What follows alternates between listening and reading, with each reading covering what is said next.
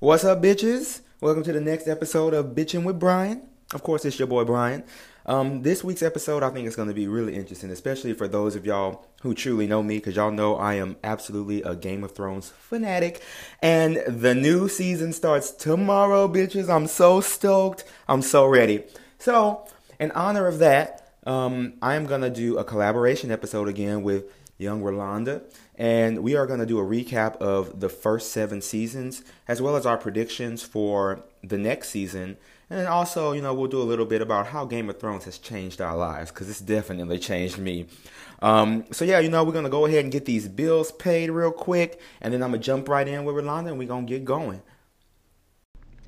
Are you in need of a daily dose of bitching with Brian? Trust me, I understand. With me posting content weekly, the other six days can seem, you know, melancholy, if you will, depressing. So I want to help you remedy that.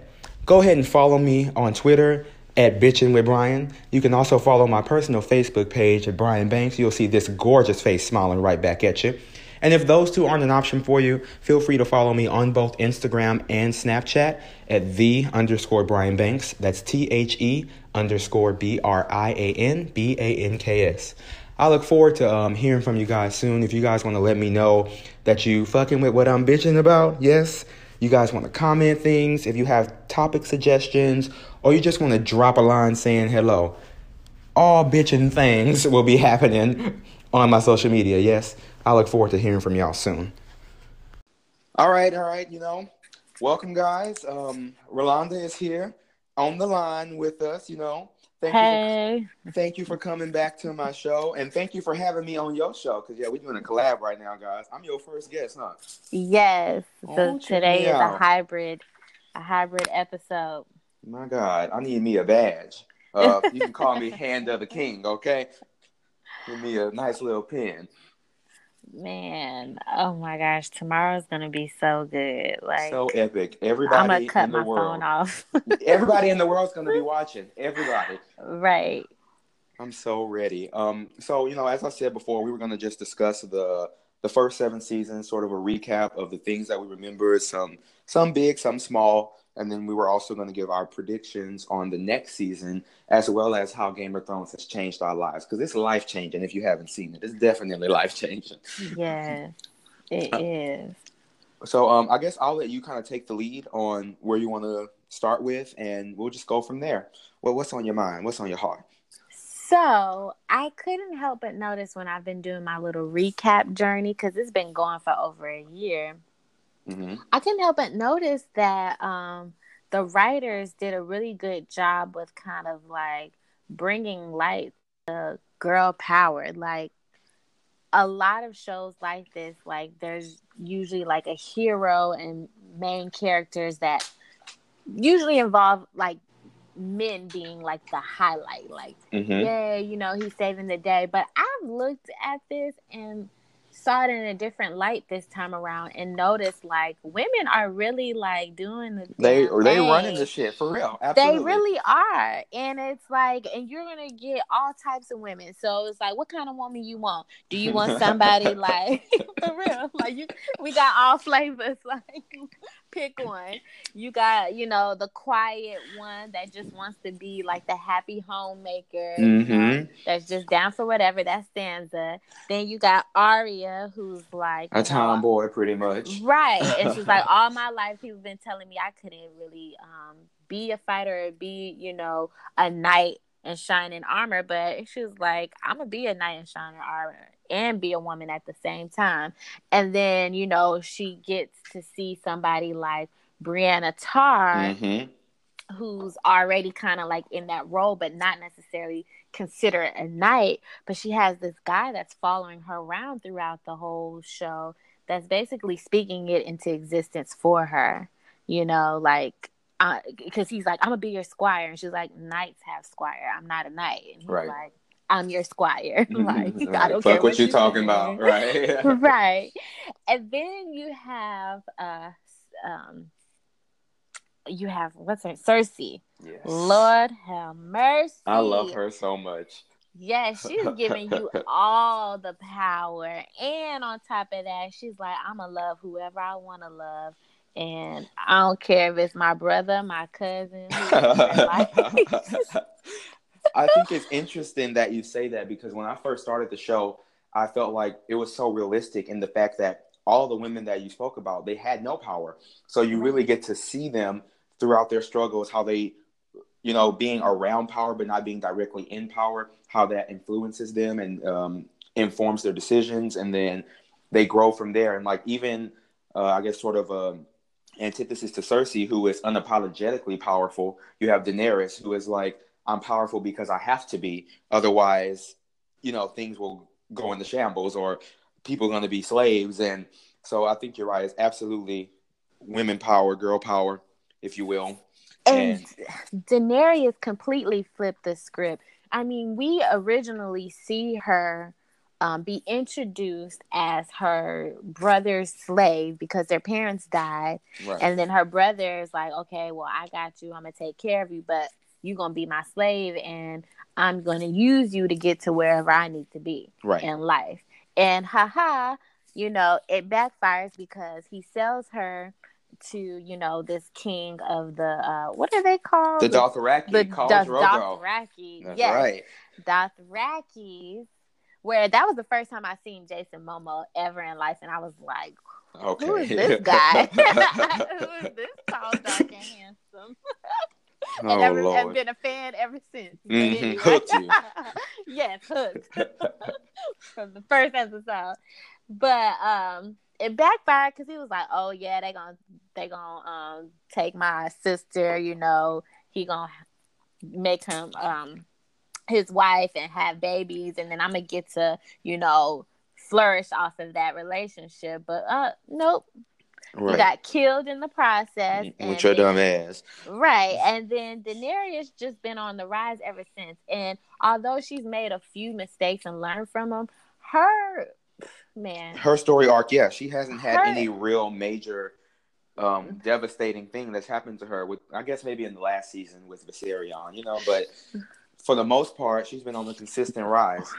consistent, and she got her little Beyonce thing going on. She just getting for real. She just getting uh, more famous and famous as with everything that she does, and she got a whole hive that's just buzzing. Her. her beehive is strong. I cannot deal with you and this beehive. she got a whole little beehive. She got a beehive. She got a, a Rihanna navy. She okay. got a uh, she got barbs. Believers, everybody, right? Believers. Anybody. My God. she got all of that. Um, so it's just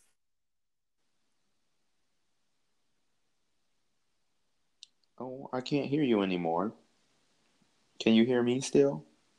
Oh my gosh, yes. The mm. quick break. Did you hear that? My phone started ringing. Oh no, you just cut out for a little bit. It was just like all right, there's no one here now. My phone started ringing. Okay. You popular girl? Okay, I, I see you. mm-hmm. All right, so I'm just gonna cut. So we gonna end it with the bars and then go back. All right, pause. Okay, so I just hope we're not leaving out any more women. I'm trying to think who else there could have been. I mean, there's so many iconic women. When you think of like Lady Olenna or the Queen of Thorns, Margaery's grandmother, oh, how she was oh, just yeah. like coming with the smoke. Like nobody could fuck with her, and her clapback game was always on point. Like yes. she didn't care, you know. And I think part of that had to do with her age. It was like, what are you really gonna do to this old woman? Like she already she, lived her life, you know. She was the Maya Angelou Game of Thrones, okay? Because she putting you in your place she bringing you some wisdom, a little history, mm-hmm. telling you about yourself. Like, yes, that's yeah. what she was. She was and great. I, I can't forget the other um, lady. I forgot what her name was. That's from the south. From um, from Dorne, Ellaria. Dorne, yes, mm-hmm. yes she was like on some like I'll take your chick and your man, but don't play with me because me and my daughters, we out here assassinating people. Right. Like we, I, I got some killers on my like that girl right there. She was a, she was a whole mess. Lord. And you know, we, we can't forget about since we're talking about them. Of course, we can't forget about Melisandre, the red woman, Oh because my God. she she was unapologetically herself as well. You know, with her and Stannis and having Sir Davos always having something to say about what she doing. He never believed in the Lord of Light, and look at him now asking her to, to resurrect Jon Snow. Like, oh, you a believer now, but you've been arguing with her all of this time. You know, like Listen, she the mother of speaking to existence until yeah, Until like, no, this got- don't happen. No, no, until it don't work no more. Yes. yes. Because this man wasn't even on that level at all. And she just came up in here. And that's what's so powerful about when We just so powerful. And she showcases her power of being a woman and talk about look into this fire because there's a God that speaks through this fire. And he like, lady, I don't see nothing. If you say she, he said, if you say somebody is talking to me through this fire, I'ma listen. And he just betrayed everybody because of her. But you know what though? Um, he did start seeing things in the flames. That That's was the thing for said. Stannis. But and I believe him because you know, um, in the the last season, the Hound he hates fire, and he started seeing stuff in the flames. He saw the mountain when they went beyond the wall. That was why they went to that mountain with the arrowhead because he saw that in the flames. Like so, I think he he was truly starting to believe, and he might not have been interpreting everything correctly. Like Melisandre is the worst interpreter you could want because her ass Right. is wrong all the time. But I believe that he he had some sort of faith brewing in him that caused him to move forward because you could tell he did not want to kill his daughter. And that's a good segue. Let's talk about faith. So I had a couple little theories. So they do talk about the gods, and then there's like the Lord of Light, and that's who Melisandre claimed to serve. Mhm. Um, and that's also um, another lady. I forgot what her name is, but she's saying that Daenerys and her oh, having that's dragons. Kinvara, the first servant of the Lord of Light. Yes. Yeah, Mhm. she's saying that they're all tied to the Lord of Light, and he's the one who blessed Daenerys to even have to be Mother of Dragons. But Right. That's neither here nor there. But I have a feeling that um I felt like Melisandre was just a witch. oh, just, uh, I just out feel like- pretending. Yeah, she was using the Lord of Light. You know how some people just be using God and just be trying to pimp God out to make their money and um, rise up in fame. And I think that's what she was doing. She was just using him because he was a man. So, you know, she couldn't get that far without a man because she knew men will follow men. She Mhm. only needed one man to follow her. Ha ha. Listen to that message, right? She needed one man to follow her. You're listening, congregation, and My then the rest of the world will I follow him. so I feel like I have a little pushback on that because Uh-uh. I like I said I think she was just bad at interpreting the signs. It's like it's like when somebody who only read the Bible a few times they kind of skim through and then they get up and try and do a sermon. It's like Yeah. you didn't quite put the pieces together like because after Stannis died and you know she fled to Castle Black she was she was really remorseful. She didn't even want to try and resurrect Jon Snow. Uh, Sir Davos had to beg her, you know, and Mhm. and she would even say it all the time, like, "I have no power. This for me. I don't have this. I was a slave. I, you know." So I think she she believed she was just just not good at it. I mean, She ain't. She not a. Uh, what is it? A devoted. like she just out here um coming on. She a CME Lord of Light member. Mm-mm, uh-uh. doing her own renditions of what the yeah, Lord she says. is seeing me, and then she out here acting like she a apostle or something, just um, prophesying and all of that.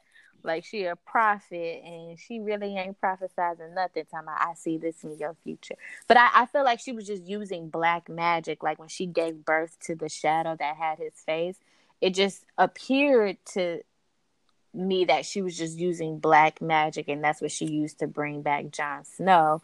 But I feel like that other lady that um met Kinvara. Kinvara, she Uh-huh. seemed like the real deal.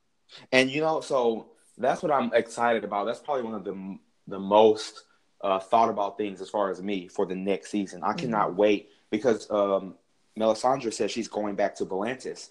So they have to meet up. And because she's chosen Jon Snow as her champion and Kinvara has chosen Daenerys. So they have to meet up and discuss that. And I think it'll be a very interesting dynamic because as far as I'm concerned, Kinvara is uh, like above Melisandre when it comes to their hierarchy. Mm-hmm. So I think it'll be an interesting dynamic to see those two talk. I, I, think about that quite often. I cannot wait, actually. I feel like she's gonna sit her down and put her in her place.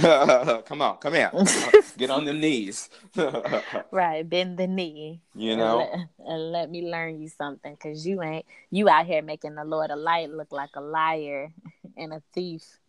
Right. Cause man. Okay, well let's go all the way back before we even met Melisandre uh, to season one, mm-hmm. when you know we're sort of meeting everybody. Um, I believe in that first episode, that's when uh, King Robert is coming down. Well, in the very beginning, we see the White Walkers first, and mm-hmm. we see the mm-hmm. guy who deserted uh, the Night's Watch because he's like, "Fuck this! We are not prepared for no ice zombies.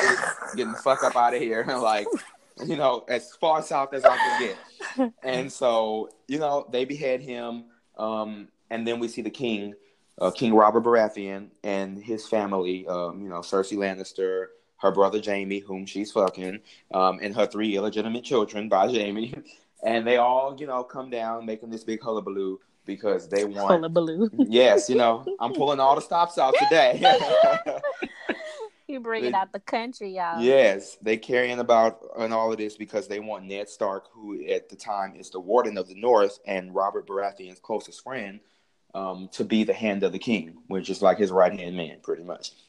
And, um, you know, I think for me personally, the first couple episodes were really hard for me to get through because I thought it was kind of slow, and I was just getting annoyed, like, uh, like you know. But mm-hmm. as it mm-hmm. as it progressed, and I think once they made it down to King's Landing, you start to see the small council meetings. I think that was when I really started to understand exactly what kind of world this was playing, sort of um, playing out to be.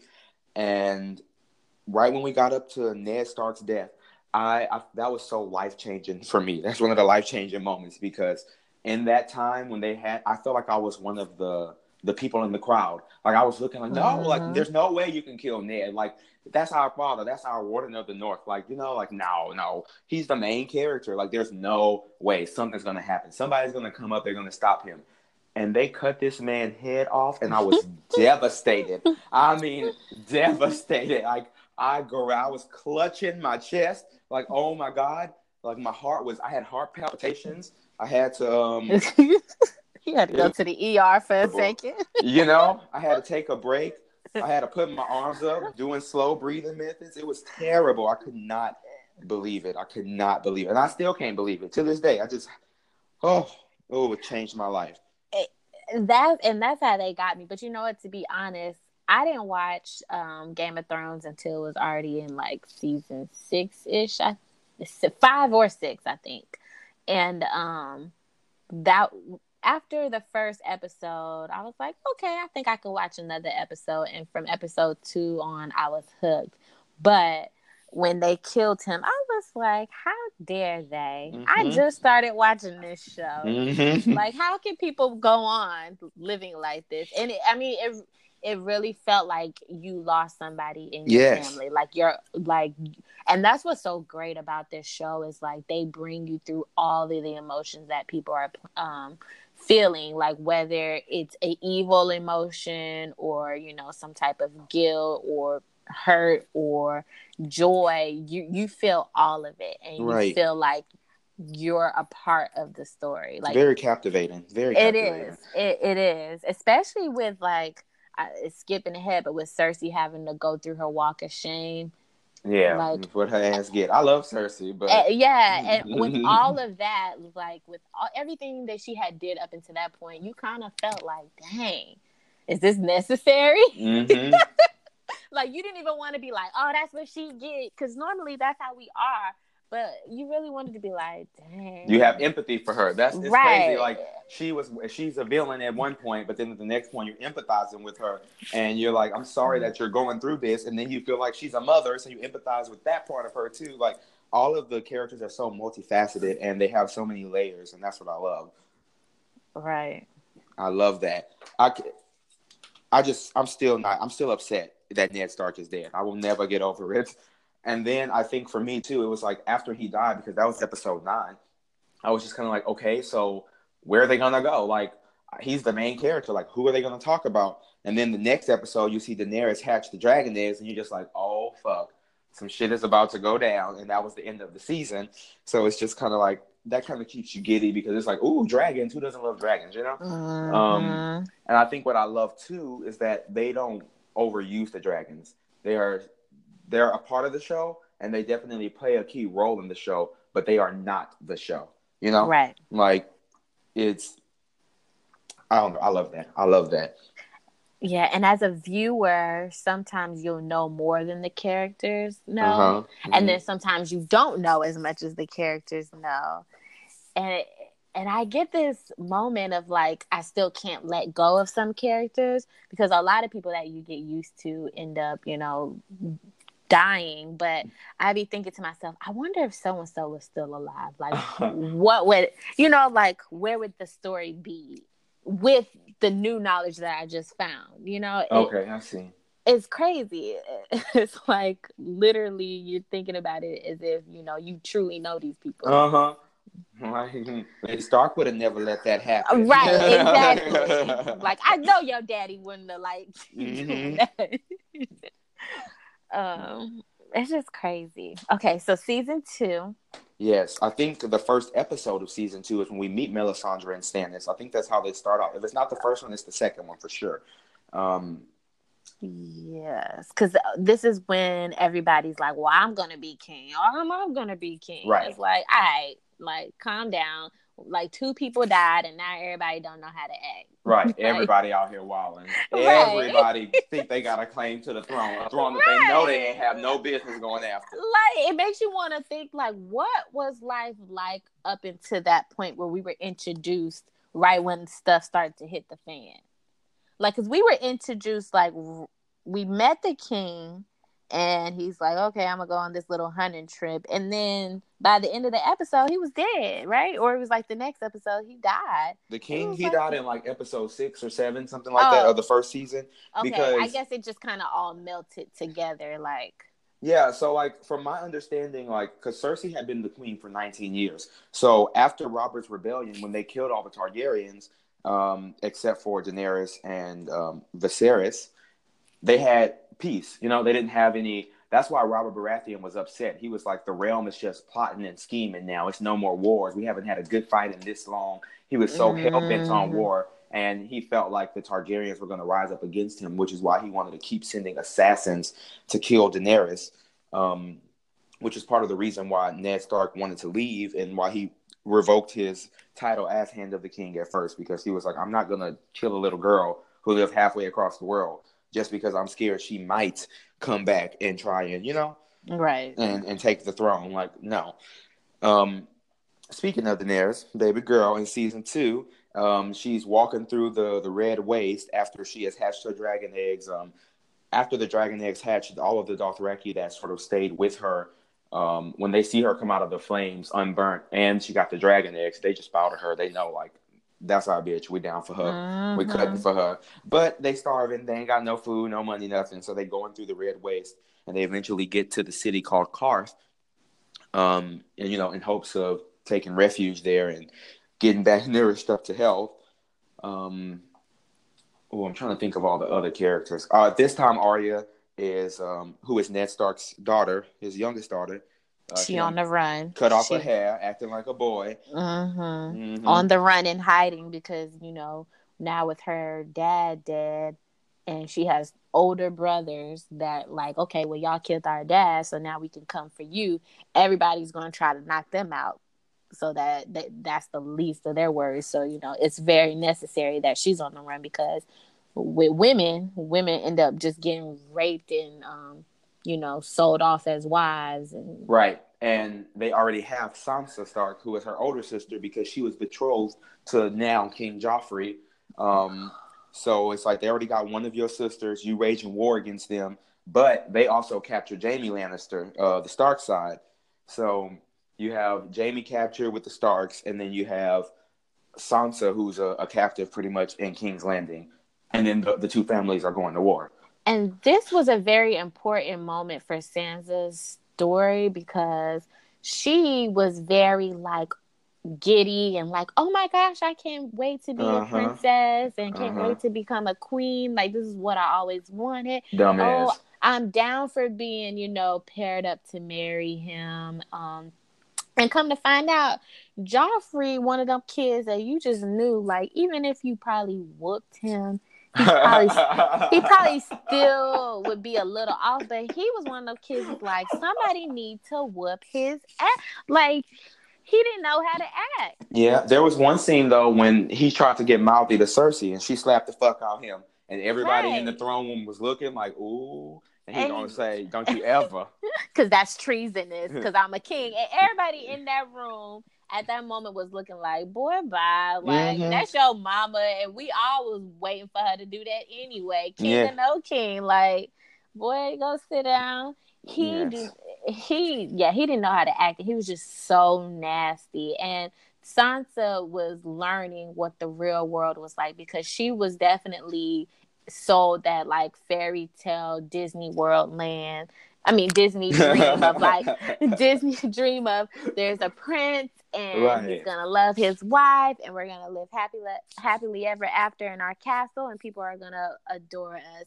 And she had no idea what the world was gonna be like. And right. that's the worst part about her story is that you keep seeing how disappointing the world is and she's losing that that, that um, innocence, innocence. Mm-hmm. yeah that innocence that happiness and it's just everything around her is just but you know what i i feel like i agree but then i also have some pushback because in addition to her being innocent she was also naive because Very. Arya Arya wasn't like that. Arya understood right. A little bit more about how the world works and she's younger than you. So a lot of that you just fail to look at. Your mama told you it's not as easy as you think. You don't really want to go marry this boy. You don't know him. Your daddy told you that. Like you had people who you supposedly looked up to and who you and whom you admired telling you that things are not always as they seem, and you were just like, nope, you're lying. Yes, they are.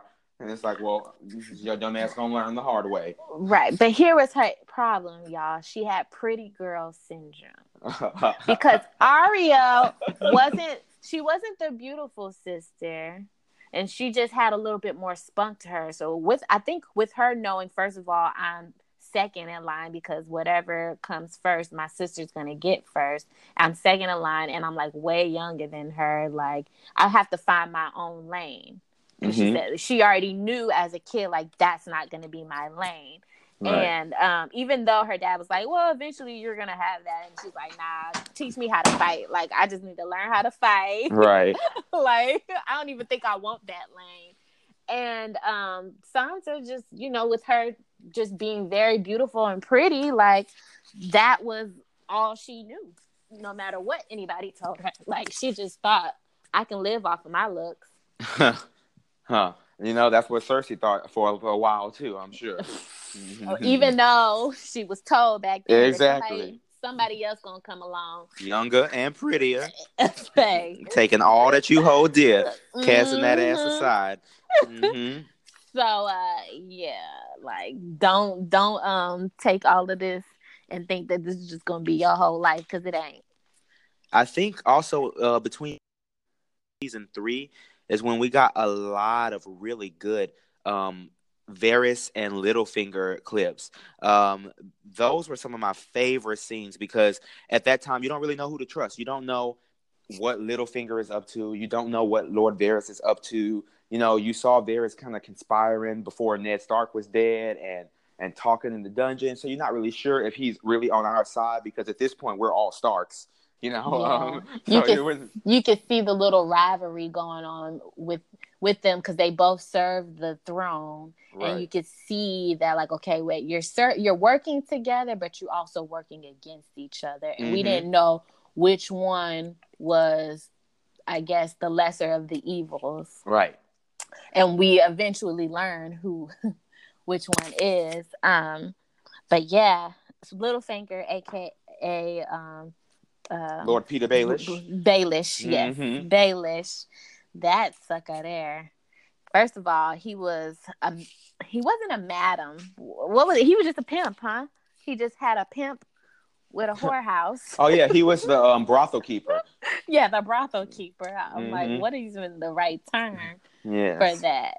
So he had madam. own- right. Like he had his own little underground business that basically helped him um in two worlds. So it helped him with his underground secret life of just, you know, grimy, gritty, dirty stuff. But it also helped him when it came to working um, for the throne because this was the best way to blackmail people because he's like, I know all the knights and all the people who Right. anybody gonna come up in here and you know pay for our services. So and not only that, but he was using the women to be spies for him as well.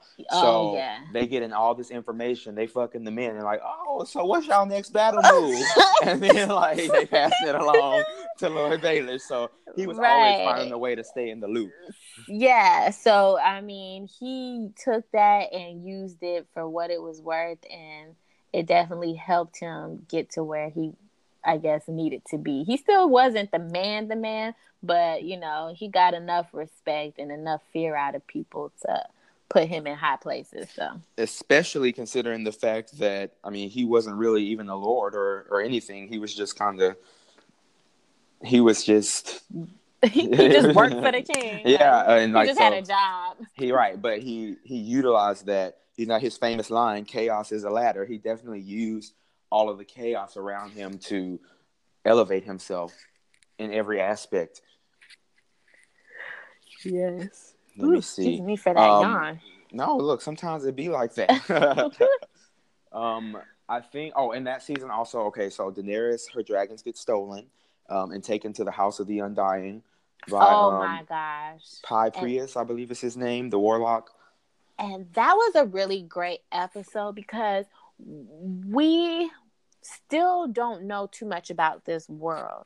And Right. slowly but surely every season we get to learn more about this world like how there's different gods that people serve. There's different types of magic. Right. um and that episode kind of just like really threw us for a loop because they're in that city and they're about to go rescue these dragons from this tower. And they're wa- walking in this like circle of a tower trying to find a way to get in. And then boom she's in Right. without ever using the door right. and then it's kind of like the Matrix a little bit, you know, it's like in this room you got this going on, in this room you got that going on. And it was playing with her mental because she had two um, people that was near and dear to her that was dead. Her baby that she that born at um, that died at birth and her husband that she that died got black magic to bring him back to life and then ended up having to kill him because whenever you use magic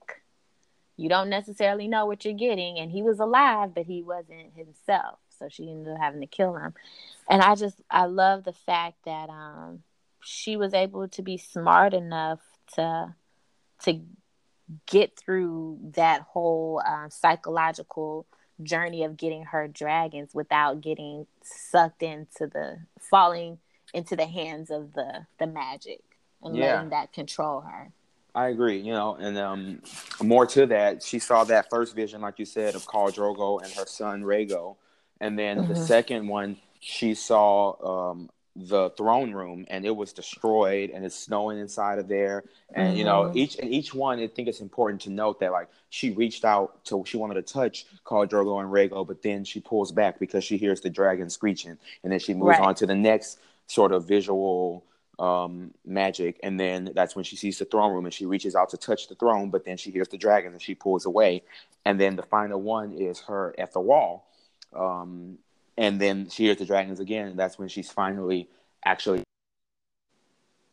with the dragons and the warlocks use their magic to chain her into the room and that's when they reveal to her that the dragons uh when they were born their the warlocks they got their magic back and they're the warlocks are strongest in the presence of the dragons and the dragons are strongest in the presence of Daenerys because she's their mother and she birthed them. So it was very, like you said, it was very telling. I loved how they showed her everything that she wanted and she had to decide at Mhm. that point in time which one was more important.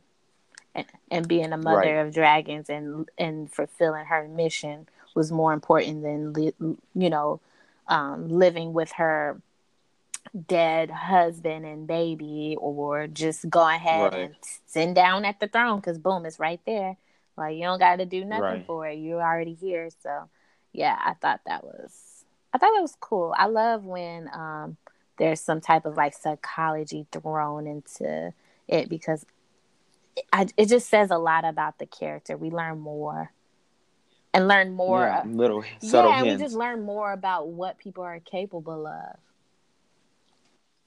I think too. I love the fact that she had already taught the dragons how to breathe fire. Yes. Um, of some previous episodes before that happened, so she was like, "Oh, you think I'm about to stay in this tower? Like, nah." Dracarys on that ass and burned everybody up and walked out. like, let's babies. go. And from now on, You whenever know? I tell you to do that, you better do it.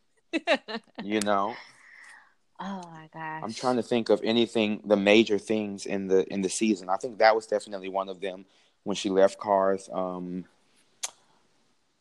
I'm totally biased to Daenerys, so I remember a lot more of what she went through than um, I think everybody else. Tyrion was going through some stuff um, then too. Is this when he was the hand of the of the king? Because Yeah. Tywin was away, and that's when he um, threw um, Maester Pycelle in jail because he was spying for Cersei. I feel like that Uh, was season three. Maybe two and three. No, because he had to become the hand of the king first. So I think That was season two when he got captured by that, that tribe or mhm. whatever. So he Okay. and okay. that character there, man, he it's just like you're cheering for him the whole time, and he always makes it out, and it's his mouthpiece. He's Yeah, the exactly. He's physically the weakest person out of everybody, but mentally one of the strongest. Absolutely. Yeah. That's um sort of reminds me of the conversation he had with Lord Varys about power. And you know, Varys tells him power resides where men believe it resides, and a very small man can cast a large Mhm. shadow. I think that was the perfect way to sum up Tyrion. Like, yes, you might look like this, but people know are they fearful of you because of your connections and and who you are. Um, and you're right; he's one of the people that you always sort of root for throughout everything. And I'm I'm seeing Game of Thrones as an equal opportunity show. because again, so you know how I was saying they were speaking power into women, but they also Mhm. show somebody that has, you know, a disability that is, you know, a little bit different from everybody else, but they're holding him to a higher standard in the show. And Right, and they show that he's very capable, capable more capable than than than other yeah people. than, actually, than most people and the thing about it is it's like he's important they need him like so it, Mhm. it's just i feel like if you compare him into like women's struggles it's like a lot of times people sleep on them because they're like oh they're not smart enough or they're not strong enough or they can't do that. And when whenever you treat somebody like that especially like Arya, or you're too little you're you're too this you're too that they sit back and they observe and they soak in all of that stuff and it's like while everybody else was stroking their own egos they've learned by just observing and kind of watching and seeing how people treat them and they're better people than anybody else but I think that that can, can be said about all of the main characters True. because I mean, even Jon, he was a bastard, so he was Yeah. ostracized. He was never allowed to do the same things family that issues his brothers and sisters equal were. Right.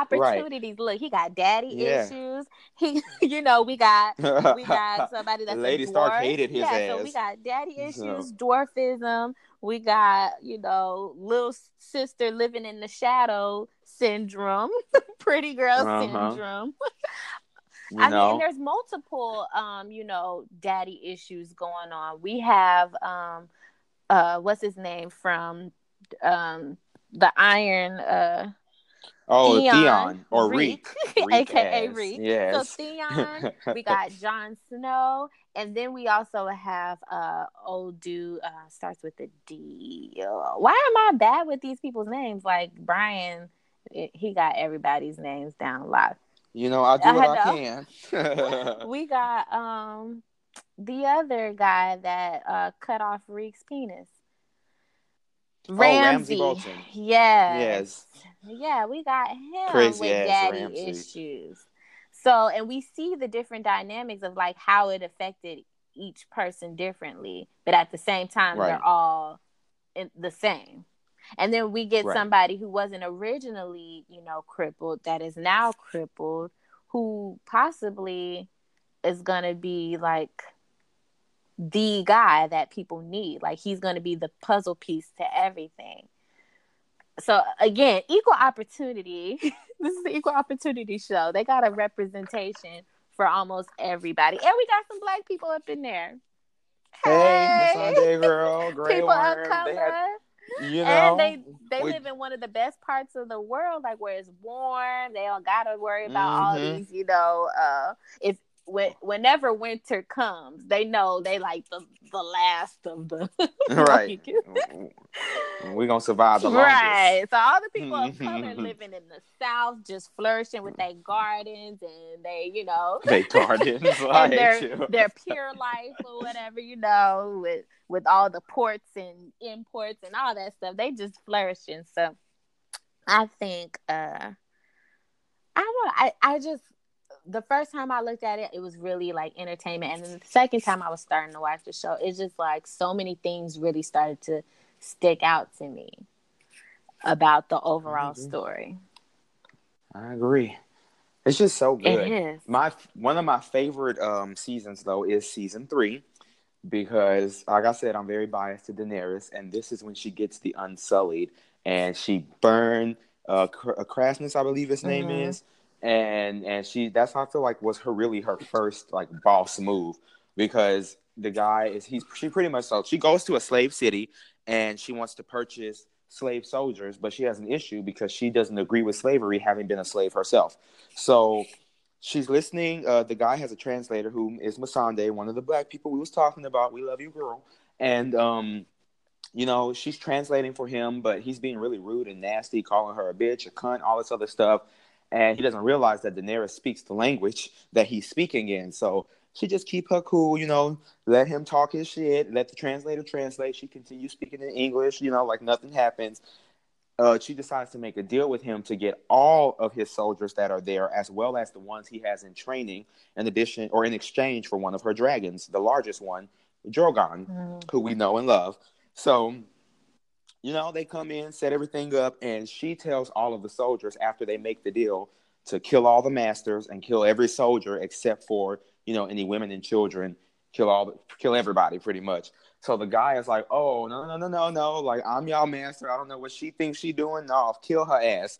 And then she tells the dragon to burn him alive on that ass. I loved it. That's one of my favorite favorite Daenerys moments. Absolutely. Yeah, and that's when we really start to see her like who, what type of person she is, She starts And- to realize her and potential. what type of leader she wants to be. But drawing this back again to like real life and what this story is representing. This is the the precursor to the civil rights movement of, of okay. Westeros. You know, it really is. And if you really think about it, slavery was only really popular in the South, and it's like that in Westeros.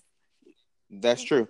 That's very true because they don't have any slaves in the north. And in fact, the guy whom she has advising her, um, Jorah Mormont, wa- had to flee Westeros and go over to Essos because he sold people into slavery, and that's why Ned Stark wanted to kill him.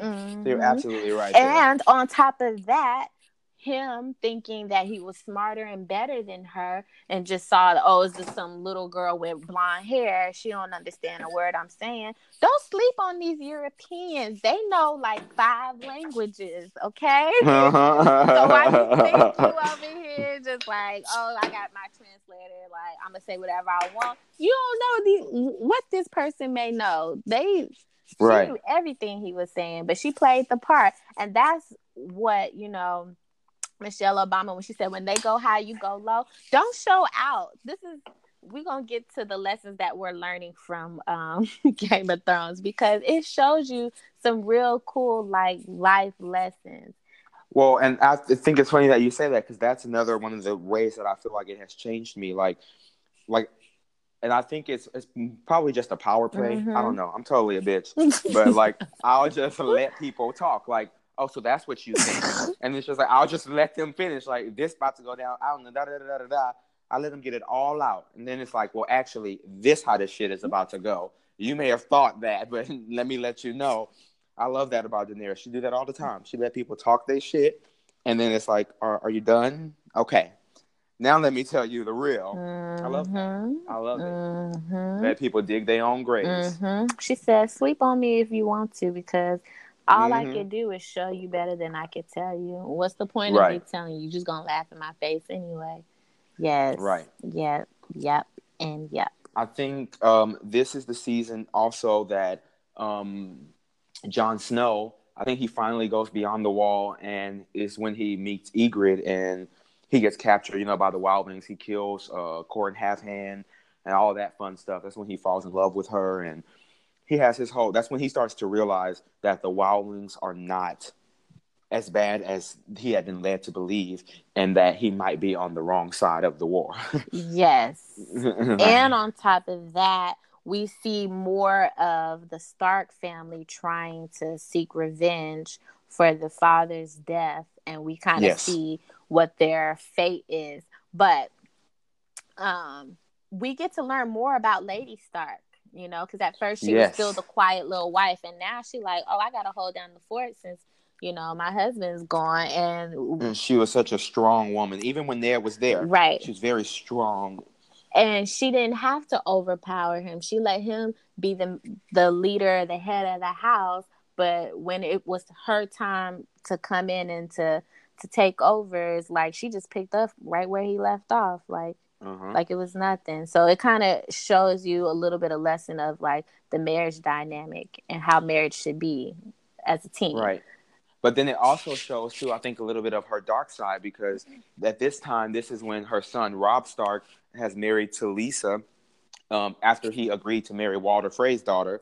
So he's broken an oath at this time. And when she's making, um, she was making like a, a dream weaver or some shit for Bran because she wanted him to wake up or she was worried about him, his health. hmm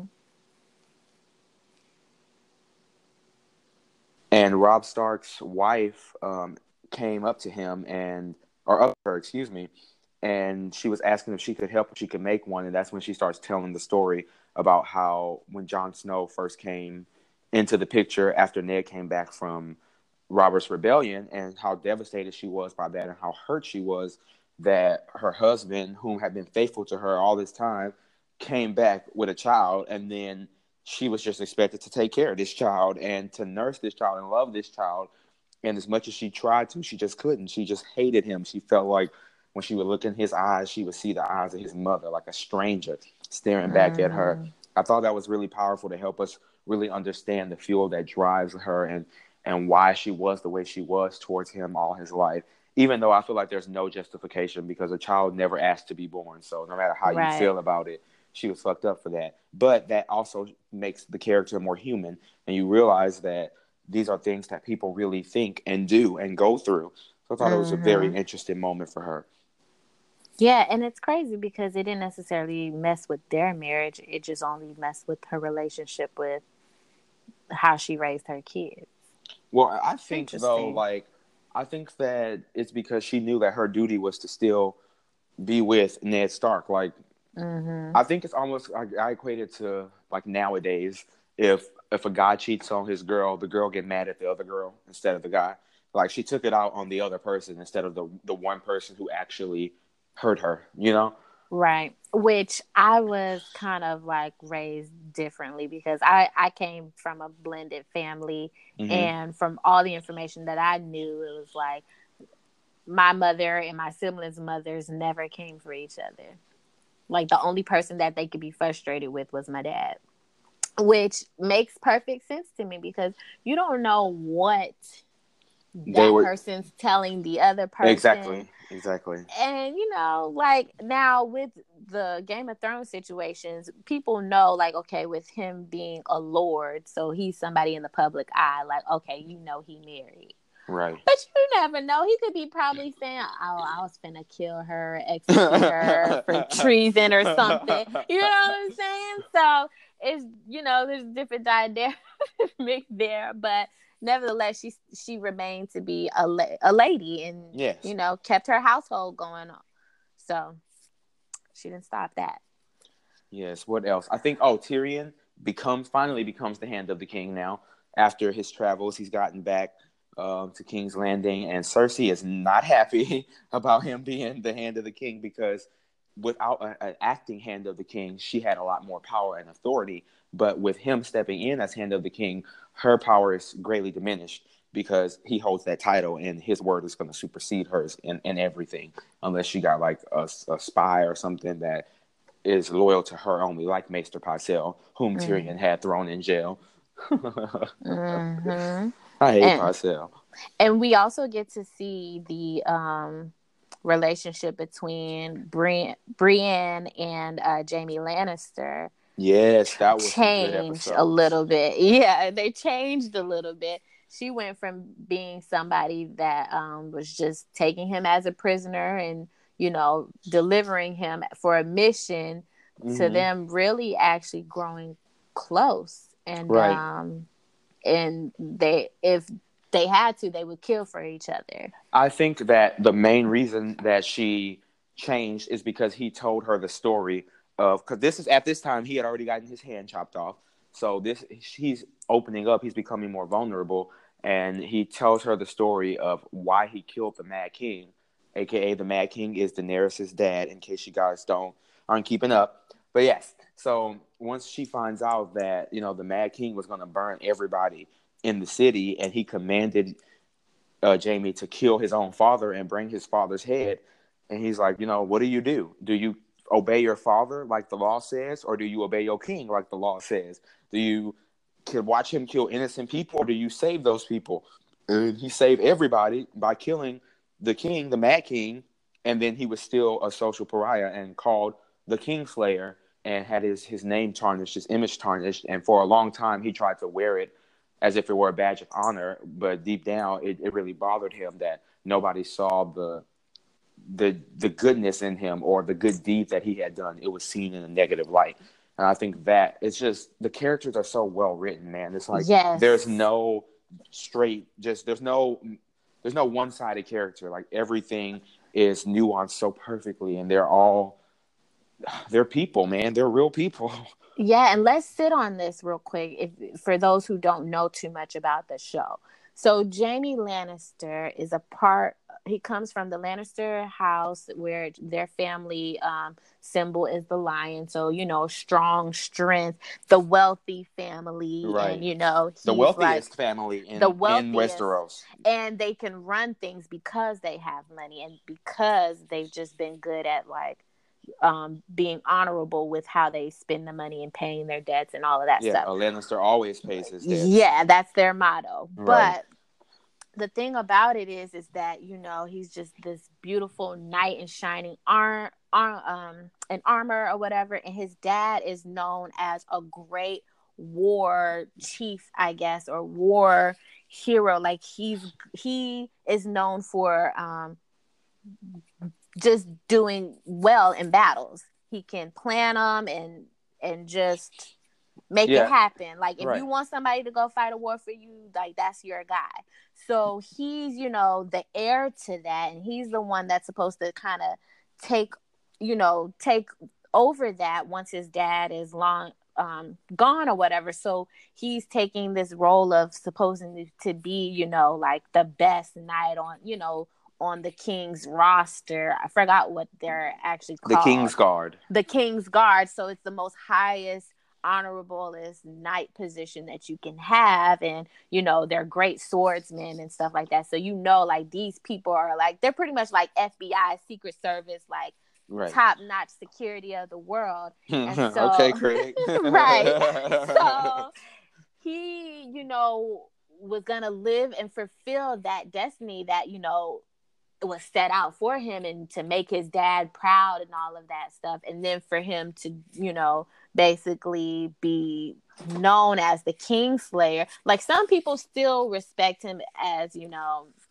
this knight in shining armor but he's also you know Jaime Lannister aka kingslayer right. which uh, you know just kind of it's this like you know how Michael Jackson's like, oh, you're Michael Jackson, king of pop, but there's rumors about this whole, you know, child thing. So it's right. like this, this mark on his credit history Right. that just won't Credit history. it just won't die, you know. Yes. It, it's not letting him get the the eight hundred that he needs. He's like at a good seven hundred. So, um, to see that and um, Brienne, who's like the up and coming woman version, all she wants to do is just be this noble woman killer or whatever, and she doesn't even want people to like see her as a woman first. She wants people to see her as just this great swordsman or Right. swordswoman. Um, and so this is somebody that technically she could have idolized, but now she sees him as this, you know, criminal. And it's like you're putting people who um, hold this position, you're giving them a bad name now, you know, that type of thing.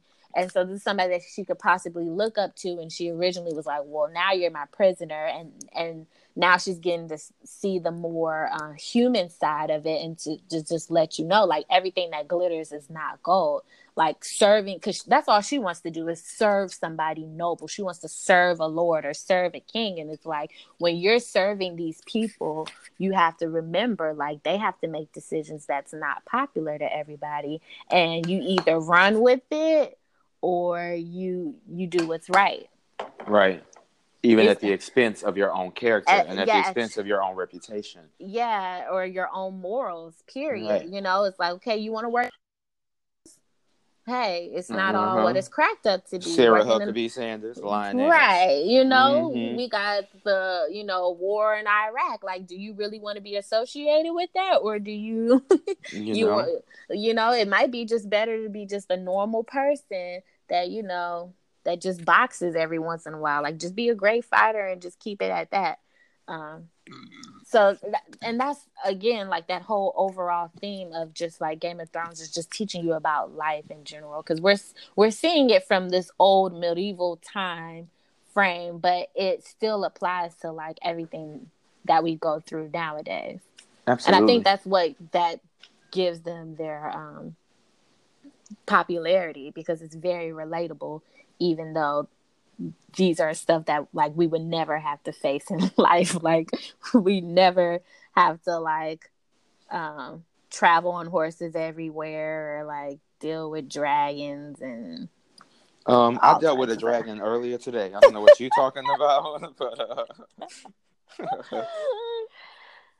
but yeah uh, man, I just know I mean. it's just so it's so amazing. I love it. Like I'm trying to think of what else happened in that season. It was such a good season and such an in-depth season. Um, That is when Tyrion. So we're on season three, right? yes, So Tyrion loses his uh, right hand to the king. I think this was the episode where he loses that power, and that's when, um, Tywin comes back. Ty- yeah, their dad comes back. Yeah, and takes so it. he had it for a short period within the season, and then Tywin comes back.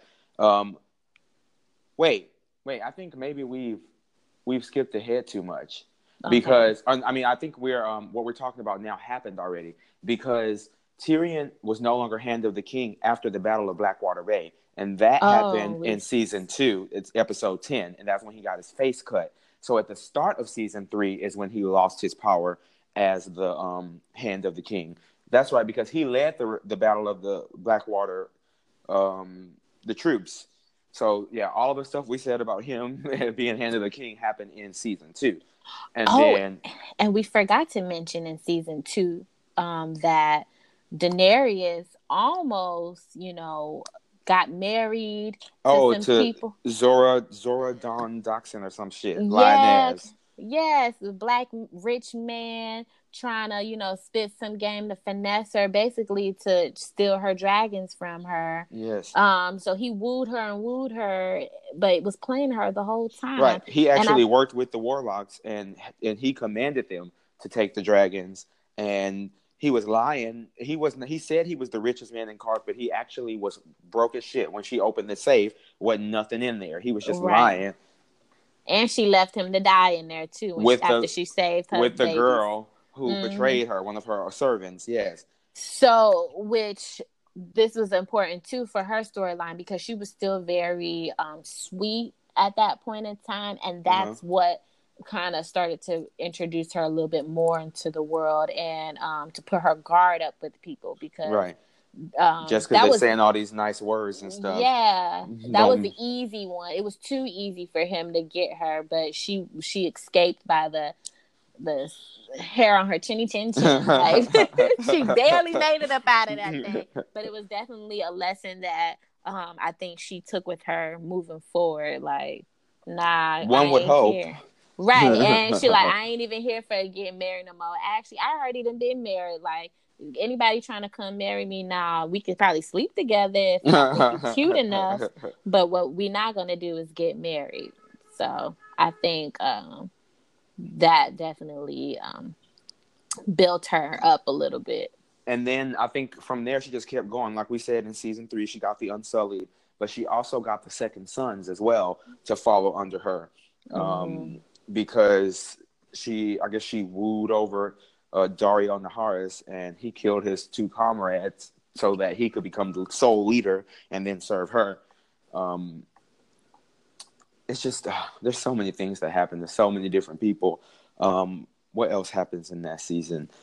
That it was a good season, man. It was just it was probably one of the better ones with just how things. Tywin is back in that season as we discussed, so you get to see the power dynamic from Tywin, how he runs things, and you get to see how much of a badass he actually is because he commands respect from everybody. He even Mhm. and, and actually in this one he even has a time where he goes up to Joffrey. Um, I don't know if it's season three. It might be in season four, but Joffrey is sitting on the throne, being a little brat, and Tywin walks right up to that throne and was like, "I don't know who you think you're dealing with, um, but you got me fucked up." Like They was having they was having a whole staff meeting where they were supposed to technically so these staff meetings that they have, they're supposed to give the king, you know, their thoughts and um basically tell him what's going on. yeah, and, and Mhm. basically suggest like I highly recommend you do X, Y, and Z as your next move. And when he came back as the hand of the king, he was like, "Oh yeah, okay, yeah, you got the title or whatever, but I'm about to run these meetings and." You can be in the room, but I don't need you here. yeah. I mean, like he's the, he's the one who started the the legacy. He's the patriarch of the family. Like he, all the money is his as far as he's concerned. He's the Lord Right. of Casterly Rock. So He was like, "You can be the face of the kingdom right now, but at Right. the end of the day, I'm running this, okay?" right, and he And he definitely said- um carried himself like that. And he said, actually, as a matter of fact, I think you might need a nap. Go go Yes. take a nap. That okay. So in season three, the one of the main things we haven't talked about yet was the red wedding when Robb Stark and them died, and that's what led to that scene where they got the news that Robb Mm. Stark and Lady Stark had been dead, and um, uh, they showed they told Tyrion, and Tyrion at this time had been married to Sansa. They married her off to the Imp, and Joffrey said he wanted to show Robb Stark's head to her at um at his wedding, and Tyrion was like, "Hell no, that's my wife." And then everybody else was like, "Actually, that's your aunt as well now." Um, Joffrey, because that is your uncle, and she's married to your uncle, so that's your aunt by law. You So she's a. Stark. Yeah, she's a Stark now. and like she, um, I mean, He- not Stark, a Lannister now. Right, right. She's a Lannister, right? So that's your family. You can't do that to her. And he was like, "Everybody is mine to torment you, little monster." One of my favorite lines. And Tyrion was like, "Oh, a monster. Perhaps you should speak more softly to me then, because just now kings are dying like flies." yes. and he could not believe it. That's when he started going off. And then Tywin sent that ass to bed. yeah, his grandfather was like, "I think you need a nap." Uh-huh. I'm not tired. And then he even told the like Maester med- Pycelle to get some essence of nightshade, uh huh, to help him sleep. Poison his ass, drug him, do whatever you got to do. I don't want to hear from him for days. I like how parents be doing that. Like, I'm gonna just give these kids some Benadryl and then we can go to the club, girl. Uh, okay. uh, uh, uh. And they're inches away from death. Mm-hmm. Heart barely beating. No, thank you. be putting these kids to sleep, and that's and I don't even know how old he is, but he can't be no more. He can't be eighteen. Like he's No, barely eighteen. I think he's like 15, yeah, 14, like something like that. he, he he not even like a grown man yet. And he just getting sun left and right, and it's crazy because like he was supposed to be marrying Sansa, and he bullied her. He really bullied her, Yeah. and still wanted to bully her even after she wasn't gonna marry him no more. He was just a mom- sadistic little fucker. Like, right. And I felt bad because Sansa was like, "Oh yes, like yay." His mom found somebody else for him to marry, and like Littlefinger was like, "Listen, just because you ain't marrying him, that don't mean you're not gonna have to stick around. Like you're not off the hook that easy." Yeah, like girl, don't be naive. right. What you thought? like no.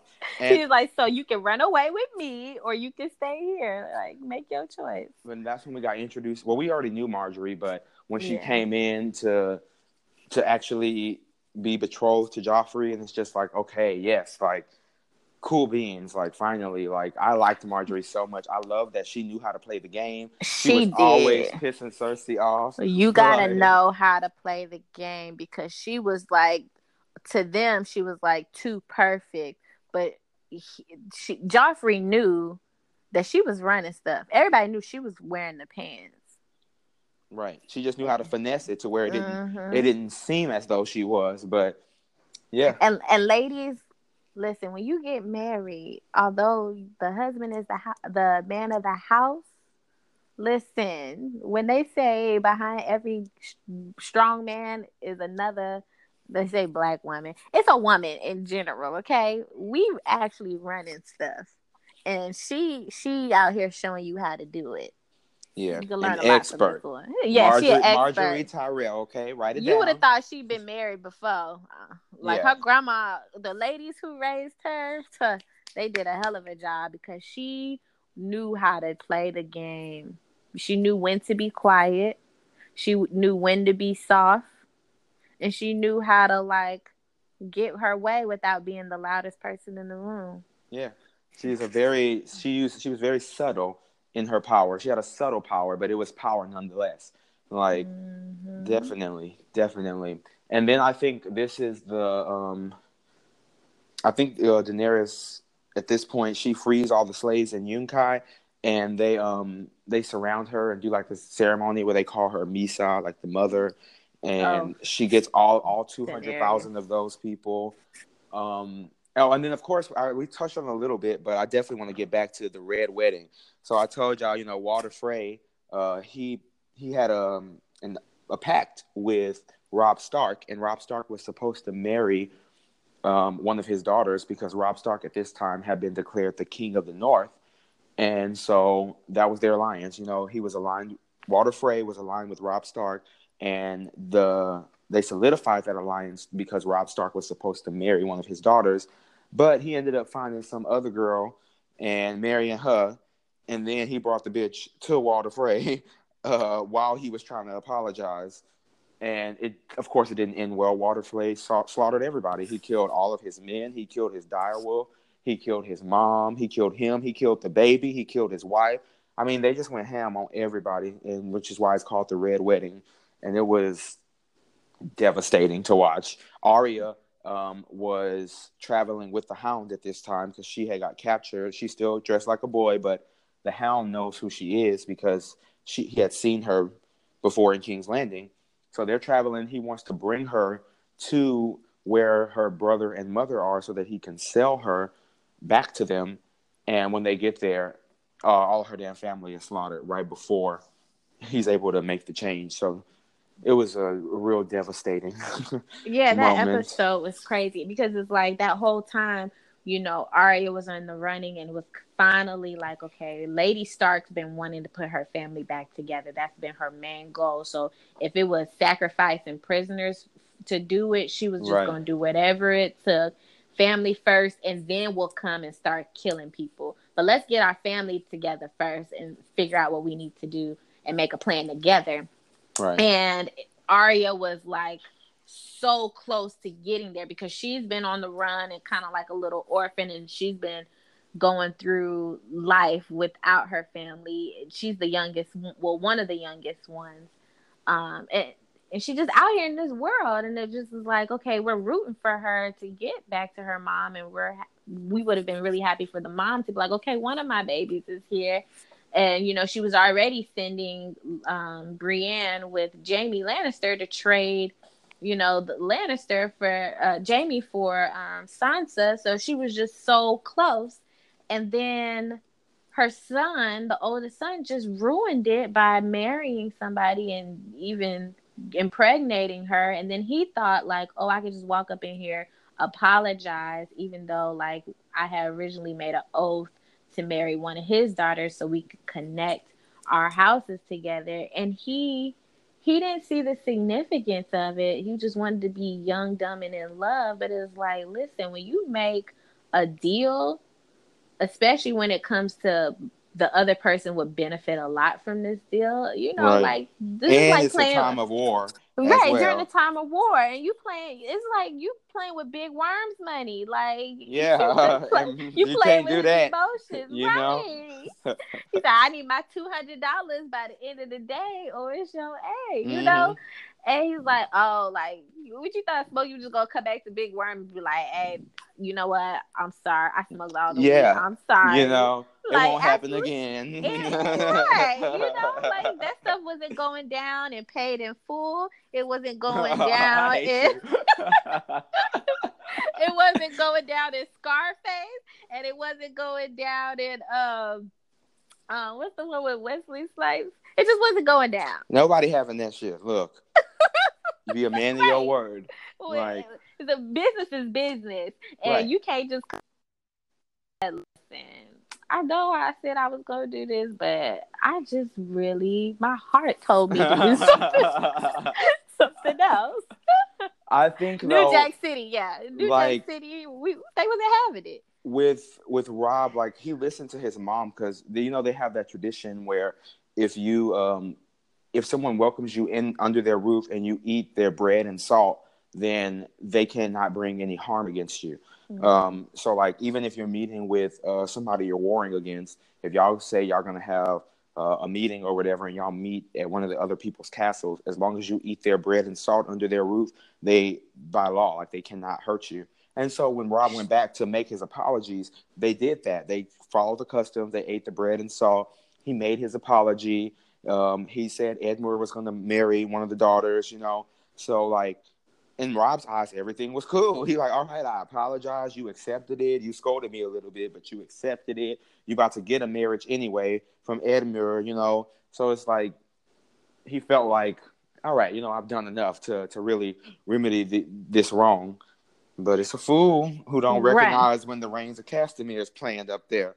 Um, like Lady Stark, she knew. She she knew, and on top of that is like, yeah, you your dad was a very noble man and you know fought in these kings wars and stuff but you don't really know what war is. Right. And this is the beginning of war with your dad's death. And at this point in time it's like if he lets you get away with it like back to new jack city and all these drug movies if he lets you get away with it people aren't going to respect him moving forward. Right. So he has to make uh you know an example out of you. Right. Like he had to. And so you should have known better. You should have known better. You should have probably came with all your hitters or something because you can't just come up in here and say I'm sorry. Or you should have just stayed on the run or something. Stayed on the run and then try to just fight your way out of it out and you know, little by little, whoever he sends for you. But yeah. yeah I don't even know why Lady Stark was there. Girl, you should have been because just... she she felt like she had to be there to because I think originally she's the one who made the deal with she Walder did. Frey mm-hmm. on behalf of her son, but he accepted it. So it's like, yes, I negotiated this deal, but you said yes. So she had to be there because you were you the person who made this deal with me. You know, he agreed, but I spoke to you. So yes, you got to come too. Why did why didn't he follow through? And then she's a noble woman anyway. Like I would expect her to be there got that ass ate the fuck up, killed. Dead. All of them, all Gone. of them, mm-hmm. all of them. While while after they ate and they started playing some music and they were you know, sitting there just they got wine in their bellies, they drunk yeah. and shit. Mm-hmm. That's a good way to get somebody. Look at you. That's a good way, you know. Mm-hmm. Um. all right. So season four. My God. This one was a good one too. This one, I think I want to start off with Tyrion um, in his trial because, oh well, first we have to start off while he would be on trial. In episode two, Joffrey finally get his uh, comeuppance, and that little nigga is killed. He is poisoned at his wedding, and Cersei go crazy. She is just distraught, and um, she of course blames Tyrion because she hates him, and she feels like he's the reason that her son was poisoned. That he did it. He's always wanted to to see her um, in anguish and in pain, and oh man, that was such a good episode. I was And so I've never been so happy to see somebody die. It was such an odd feeling. so deep with their family dynamic because we forgot to mention that even with Tyrion being a dwarf, his mother died giving birth to him. And so he was, even if he was a, a normal size um, man, he still would have been the outcast of his family because his mother, for his life, his mother had to die. right. And so they always held that grudge against a gr- grudge against him and treated him differently for that. And Tywin so certainly did, and Cersei, but Jaime did not. That's worth Right. mentioning. Ja- yeah, Jaime still kind of was like, uh, "Yeah, you my brother though. I love you. You know, Yeah. I'm a I'm a act like I hate you in front of dad and sister, but like, you know, you my dude." Right. But but it's like so anything tragic happens for the family because that was I guess their first family tragedy. So anything tragic that happens to the family, I, I feel like they just want to put it on him. They just want to find a way to make it his fault. Right. And like, but but then too, I will say there was some relevance, I guess, to Cersei blaming him because even though Joffrey was a little shit, he did have um, Tyrion be his uh, his cupbearer. So you're the one bringing him the wine, and then now he's poisoned by the wine you was bringing him. So there is, Oh, and he did like a little cheers speech to like a toast, right? Like Yeah. to you and your happy marriage. And she already knew that Tyrion never cared for Joffrey anyway. But like, girl, bye, because nobody liked your son. Like nobody. Right. So it could have it could have literally been anybody there. right, could have killed him. You just chose, and that was another reason why I brought up their histories. Like you just chose to blame it on Tyrion because Joffrey made enemies with every single person. yeah, everybody he met. But Everybody. I think too, um, what sort of helped Cersei's case is the fact that Sansa ran off, which was smarter Sansa. They would have killed her ass too. Which was. Tyrion's wife. Right. So yeah, So it, it's it kind of makes it look consistent. And not only that, but Joffrey has tortured Sansa. He killed uh, Ned Stark. He had Robb Stark killed because technically he was the king at the time, so he gets the credit for that.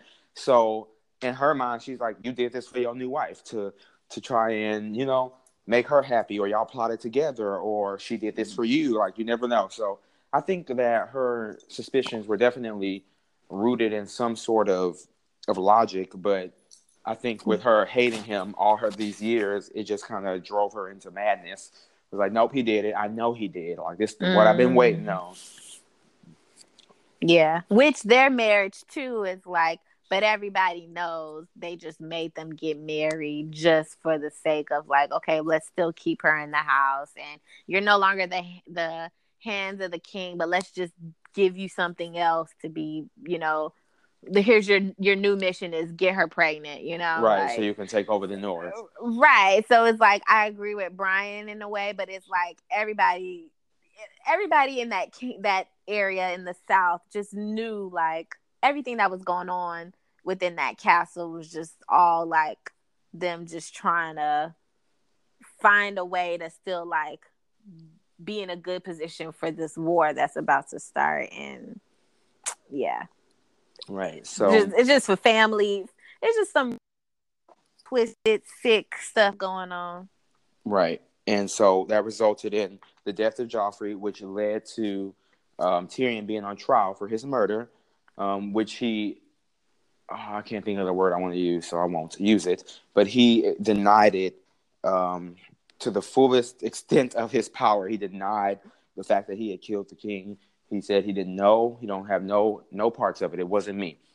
And Cersei um, brought in all types of witnesses and people who would use um, words that he said in the past against him. He wasn't allowed to speak. He just had to kind of stand there while everybody slandered his name and told lies. Um, we, and then the final straw for him was he had a a whore named Shae, whom he had fell in love with, and they had been together over a few seasons.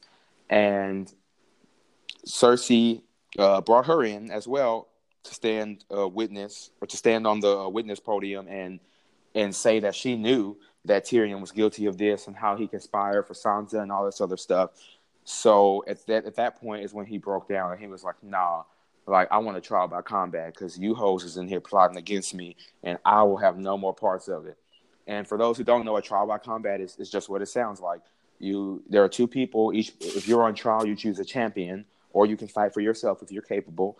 And those two people fight to the death, and whomever wins, then if you're the champ, if that's your champion, then you're innocent. But if the other person's champion wins, then you're found guilty, and then you have to deal with whatever sentencing they give you.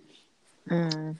And that battle with between so Tyrion's champion ends up being um, uh, Oberyn Martell, who is one of the princes of Dorne um, in the south, and then Cersei chooses the Mountain, who is the Hound's brother. He's uh he's worked for the Lannisters for years. In fact, he killed um, Elia Martell, who was o- Prince Oberyn's sister, and he killed all of her kids. So that's the reason he decided to be Tyrion's champion in the first place was because he wanted revenge against the Mountain. And they battled. Oh man, that was it was intense. I remember um, breathing heavily through that too. Heart was beating, like what's going to happen. And again, you don't expect it to end the way that it did with Prince, the Prince Oberyn's head getting crushed and like exploding. Like what? Yes. Like, what? Yes. Like that's some human strength right there. I ain't never seen nobody head get crushed. You know, I thought about crushing somebody's shit before, but I ain't never just done it. Like, That's the real bone crusher right there. you know, he was tall and big too. Like man. so I can only imagine like how they explained how he killed that guy's sister because they said he split her in half. yeah, like, oh my after he raped her, Her. right? Bro, yes. Yeah, like oh, just devastating, Mm-hmm. devastating. And you know, it just like Cersei, you of all people, like their family are notorious for being like shit talkers. Like they can talk, they can spit some game. Okay, they Mhm. both, they all talk to each other crazy, and for her to use that as a way to like, as like um more evidence as to why he killed Joffrey, like girl, like that's a normal everyday family conversation. That's that's dinner at y'all's house, okay? That's just how y'all operate. That's just how y'all operate. So it's like, come on, like you just don't like him. Yeah. Man, that was that was a good episode. Um that just that whole little dynamic with Tyrion. Um and then of course after so the mountain crushes Oberyn's head, but he also is fatally wounded as well. But because Oberyn was instantly dead, that means that Tyrion lost the trial by combat and he was Right. sentenced to death by his own father. Um also, I think it's worth mentioning that because Joffrey died in the second episode, his younger brother Tommen succeeded to the throne or ascended to the throne, I should say. Mm-hmm. Um, and he he was now in charge, but because he was so young and he was easily manipulated, I mean, easily manipulated, uh, they had him uh, recuse himself of all of the trial or the hearing and everything like that, and just let the adults handle it. So Tyrion ended up being sentenced to death by his damn daddy. Um, but luckily, remember, that's why I mentioned earlier that Jaime didn't blame him for the death of his mother. Jaime ends up releasing his little brother, and he plots with Lord Varys to get Tyrion out of there.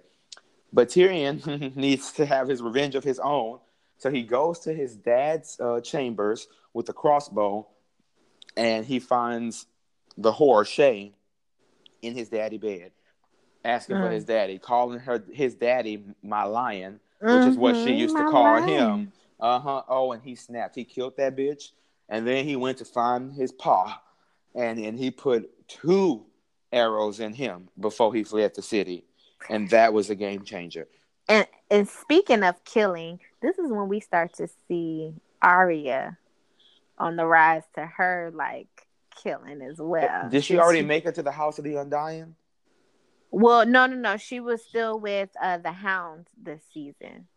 Okay, so that must mean that's when um this season is when Brienne of Tarth and the Hound have their fight. Yeah. Okay, okay. Mm-hmm. But she did do a lot of killing with the Hound.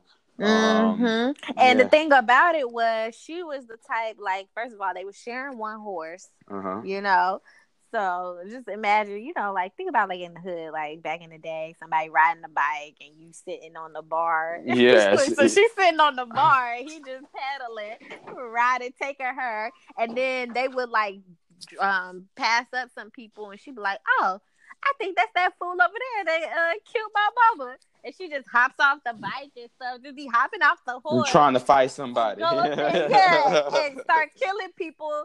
And he like, wait, hold on, hold on. You gotta tell me when you you want to start murdering people, cause you I gotta be ready. Like, I mean, I'm a killer, you know. Like, I'm ready. I'm down anytime, any day. But you just gotta kind of You say know, something. Don't warning. just be, yeah, just give me a little a little heads up. You can't just be popping in places just try to like start murking people, like, cause you really not that good of a fighter yet. You know? like, Itty bitty ass.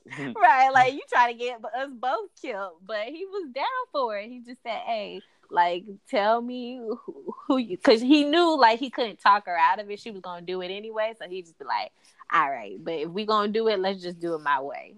right. Because Uh, my way is going to be successful. Shit.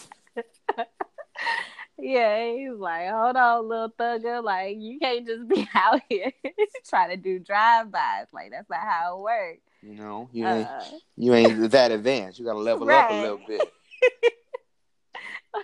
so we get to start seeing her evolve into this, you know, this little killer. Like, okay, we see you with your little your little thin sword. Mhm. Okay. Needle in the house.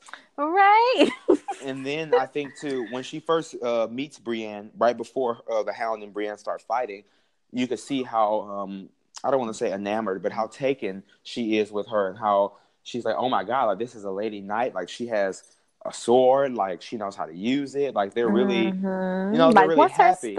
yeah, she's like, What's your story? Like, I need to know more. Right. And then once Brienne starts to realize that that's Arya and that that's the Hound, and like, And You the know- hound, he's, and this what ruined it. The hound noticed that she was carrying Jaime's sword, and he was Right. like, "Oh, yeah, right, yeah, you you swore to protect the Stark family, but you out here with this carrying Lannister Mhm. gold on This your Lan- pommel, right? Mhm. Like, like where you get your gat from? Cause a big ass lion on it, talking about that you Right. serve the Starks.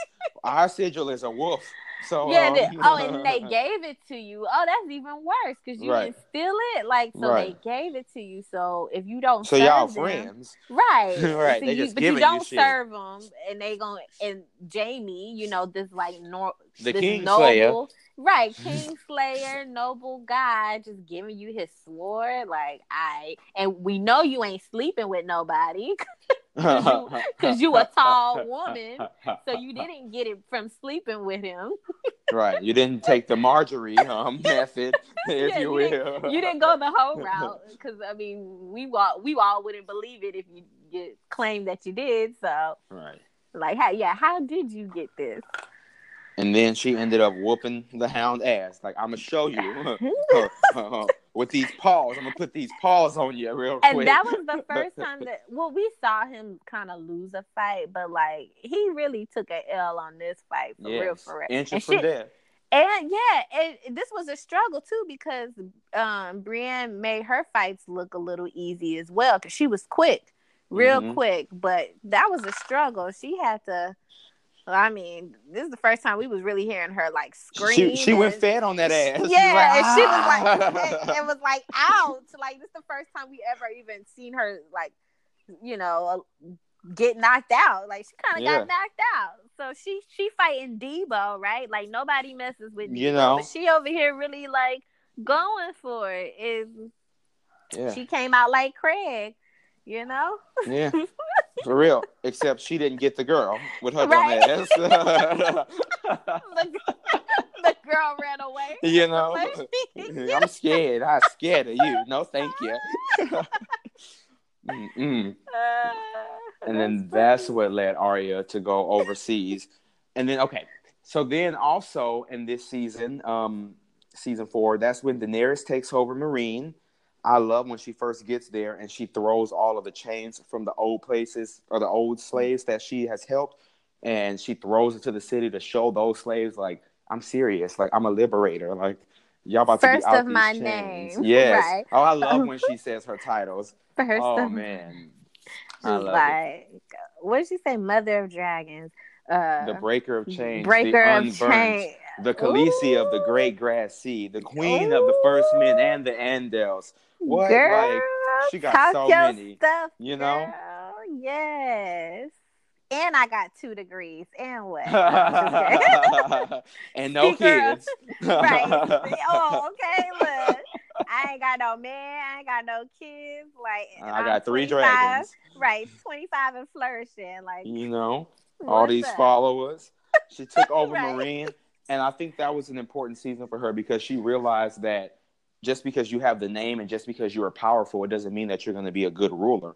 So she took the time to stay in Meereen and learn how to rule. And I think that was very important for her. She had all of her issues with um, the um, what are they called? The ones that wear Oh. the masks. I cannot think of their names. Oh, the um the oh my gosh. I forgot what their name was. The un not the unsullied. no, yeah, the, that's what I was gonna say too. The um They wear the masks. They wear these masks, and they um, they oh want to. gosh. They pretty much want to take the city back from Daenerys. It's the uh, the slave owners because everywhere she's going, she's liberating the slaves and she's killing some masters, and then the rest of them, she's like, y'all gonna be integrated into my new world. Pretty much, there ain't no slavery. And Um, I love, love, love, love, love this because think about this, y'all. This Game of Thrones is written is a book that was turned into a TV show, written by an old white guy, and he didn't finish all the books yet, but he allowed uh, like HBO and their team of writers to just kind of develop the story that he has in his mind and just put it out on the screen. And I don't know how many pe- black people work for this show, but I think they took the essence of the black struggle and portrayed it in this story with the Unsullied because although she freed them from slavery, we learned that like although you say, okay, your structure of life is no longer slavery like if you're going to work for somebody they must pay you. But their mentality was still stuck in the slave like mentality. And they even tried to like um, convince her to allow them to still be slaves. Yeah, yeah. and, the, she, and, she had to Mhm. learn it was deeper than that like okay yeah we were slaves but it's deeper than that like their family heritage was tied into that right. like it wasn't just a simple overnight, like, okay, we're no longer a slave. Like this takes time. Like you can't be Abraham Lincoln writing, you know, the fifteenth amendment or whatever the the abolishment thing and um think that just like slavery's gonna go away. Because Right. that's just not how it, it works. And I just think that that was just beautifully displayed because that's literally what we live in today as a society. Like, And she also had to learn that just because she had eradicated slavery in the previous cities, that without her to stay there and enforce that, that they just brought slavery back. They waited Right. for her to leave, and they're like, "All right, well now, like you said, that mentality. We're just gonna go back to how we've been doing things." So because this is our culture, this is our world. Like, what else do we do? Like, if we're not a slave, how else do we eat? Because although we were slaves, like our slave masters was taking care of us, the good ones, the nice ones. the good ones, Yeah, the if they was worth were. in it, shit, in it, damn thing. yeah and and the, the nice ones will will allow you to do stuff they gave you um liberty but then it was like okay if you grew up in slavery your whole life and now you're a, a senior as you would say or just somebody like our grandparents age okay now you still can't live your life happy because you got all of these 90s and 80s babies out here using the N word and just disrespecting the whole culture as a whole. And it's like, you can't even just go. They, they were saying, like, okay, yeah, but we're free, but the young people won't even let us like live our lives. They gonna um, steal food from us. They gonna do, you know, they gonna just there was no disrespect us. structure, no order. It was No- just just chaos. What little Yeah. thing of love. Yeah, the young people was running amok. The old people was scared and then they just wanted to go back to they they slave master. And then the masters is plotting to bring all of the right and back. the and the masters was like yes i'm glad that this is all going chaotic the way it is because this proves that what we were doing was necessary and it wasn't necessary Right. because the rest of the country don't do it right. and she just fine she just didn't instill a new system and that was the issue Mhm. like you took this Yeah. away but what are you going to replace it with and Right. also i remembered the people that opposed her were the sons of the harpy those are the ones who wore sons the of the masks. harpy yeah, Yeah. and then she was like but i i put in you know like these um food pantry places like where people can go and eat and she's like but they're like yeah the young people are taking over though Yeah. Like, we can't go there like that's not a safe place for us Right. And it's like, dang. So like what you thought you were doing, it still didn't, you know, like it sounded oh. good on paper but Right. in reality it just caused more issues yes you solved one problem but you created a, a plethora of, of new problems yeah, now. like you created social security, but now your social security, you got people in here having five, six babies, not working, just soaking up all this government money. Mhm. You know what I'm saying? Like this is like applying to real life. Like they whoever wrote this took the essence of that and put it on screen. And I just was like, whew. I don't know if because uh Black History Month was just like a month almost a two almost a month ago. So I don't know what this is in me. But I it just came out when I rewatched all of this again. And yeah, like I couldn't help but notice all of that stuff. Like, dang. he definitely draws from um, his name is george r r martin Mhm. he definitely draws from history as well as real world um, scenarios that we go through today so you're absolutely right he yeah, it's I just couldn't well help but written. notice that. Yeah, It's- I just- couldn't ignore that. It's so great. What else happened? Oh, um, in this season, um, I think it's the last episode of the season, but uh, that's when they have the battle on the wall when the wildlings make their attempt to to t- to storm Castle Black and and get over the wall because they're trying to get away from the White Walkers. Um, and they're like, "Look, y'all got this big ass seven hundred foot ice wall, and y'all keeping us over here, and they just killing us. They slaughtering us. So, mm, excuse me." So we need to do whatever we can to make it to the other side of the wall so that we can be safe. And of course, the Night's Watch, they believe that it's their mission to keep the wildlings out. They so damn misguided and stupid. They don't realize that that was never their mission to begin with. But uh, a, a glorious battle ensues where we get to really see some of the defenses that the wall has. We get to see exactly um, how many wildlings there are. Not all of them, but we see a, a great number of them. We see the mammoths. We get to see the giants for the first time, and we're Mhm. just like, oh my god, like It all of these things live out there. world. Yeah. Yeah. hmm and they're all just trying to get to safety. And I don't know. I think it was just very. It, it was it was a good episode for one. It just draws back to like the humanity uh storyline because through all of this, like who's gonna get the throne, you see the story of like the um with the crows, how th- they're supposed to be there to just protect the country as a whole. So they're like the military, right? They're there to Right. The country and they think like, oh, we just need to keep the country from the dangers of the north and they just see the dangers of the north as the wildlings, aka people who are just free. They're free of kings. They're they're free of that whole um structure of just like titles and stuff. Um they're just living their lives. Like we don't need to have somebody rule over us and like I mean we just go by morals and our morals are this and if you, you know you ain't with it you can't mess with us like and you can get the fuck from out yeah, of here. Like, yeah, you free. go south, Goodbye. go south, right? And they just have this free thinking. Um, but they also they live in the the north where the White Walkers are alive and thriving, and so they have to live a certain way. They have a different mentality of what survival is versus everybody else that's south of that wall. Their their survival tactics is just like stay on top and you good. Like or obey the king and you know Right. you can or live with conspire and become the damn king Yeah. because everybody wants to be the king. so they're living in this pop culture world of the Kardashians while you know the people north of the wall they're the the woke people as you may say right. and then you got the the the Knights Guard that has a little bit of woke people. They're the social media people. They're like a little woke. They're like a little. Some people are stuck into the same mentality of like, no, like this is what life is really about, hmm and so they struggle with each other. But uh, overall, us as a um as an audience can see that like, okay, yeah, y'all, the people south of the wall, y'all worried about the wrong thing. And even some of the free thinkers, like, y'all, okay, y'all want to fight and talk about like who's better or whatever. But you know, at the end of the day, if y'all don't get south of this gosh darn wall, Right. like y'all gonna be the first ones to go.